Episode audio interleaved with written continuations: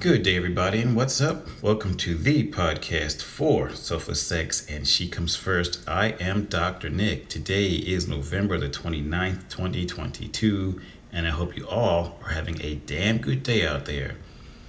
So, this podcast may be slightly short, but it's okay. And it's going to be a part of the Dating in 2022 WTF or What the Fuck series and I want to talk to you about something called man sharing. And this statement really appeared back in the early 80s, and the person who did it really took a lot of heat for it. But it's been going on for generations and centuries. It's nothing new. She just put a name to it. So the problem could be this maybe you are in a situation where you where you are dating someone or you are married to someone and they are messing around with someone on the outside or a few people on the outside. It's 2022, y'all, so things happen. So there could be a wife at home with one guy who has a few partners of, or a few quote unquote friends on the outside. And so, in other words, these women are all sharing this one man. So, my question is this could that actually work for you? Could it actually work in your benefit, ladies? Or do you just want to end it and move on to something else? So let's talk about that today.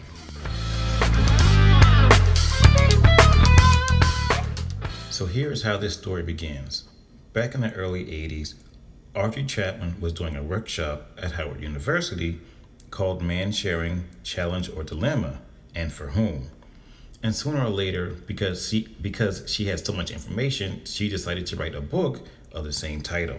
And of course, she called hell for it, from the top to the bottom. So basically, she said that her workshops and her book were for women to cope with the fact that they are confronted with sharing their men. She continued, It's for single women who are dating single men who believe that they are in ex- exclusive relationships with them and then they are being told after several dates they are not in a monogamous situation, and they are devastated by that.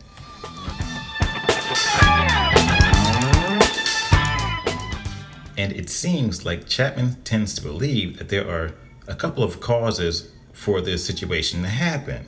So, for example, she talks about the adverse sex ratio, where there are more women than men especially in some of these major cities around here, or maybe in a major city where you happen to live. So, for example, in the United States, when it comes to black women, for every 100 black women, there are 88 black men. So, therein lies a problem. And I believe for other races, it's not as bad. So, like for example, for for whites, I believe it's around for every 100 white women, there are like 97 white men, so it's not that bad. So it seems to me like Chapman is really trying to hang her hat on this concept of the adverse sex ratio.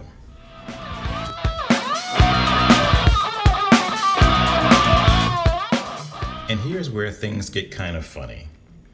Because in her book, she happens to mention how many of the men she talked to have a different definition of cheating than women. Bottom line, it seems to be based off of interpretation.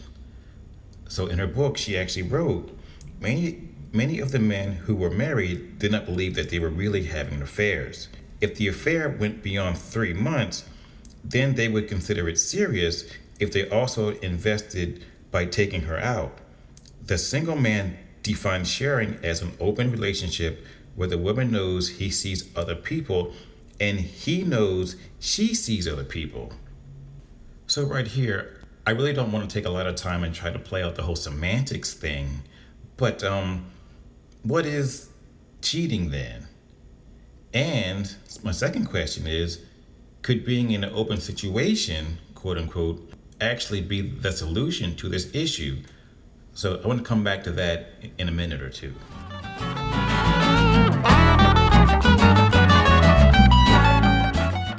Now, here's where it gets really funny. It seems like when the women actually accept the man sharing situation, it throws the guys off. So in the book, she actually wrote, it's the men who are used to being the ones who makes the decisions around this issue. So when a woman says, okay, you want to share? We'll share, and we're going to define how we're going to do that. The men are actually overwhelmed and they are threatened. So I wonder why all of a sudden the men are threatened.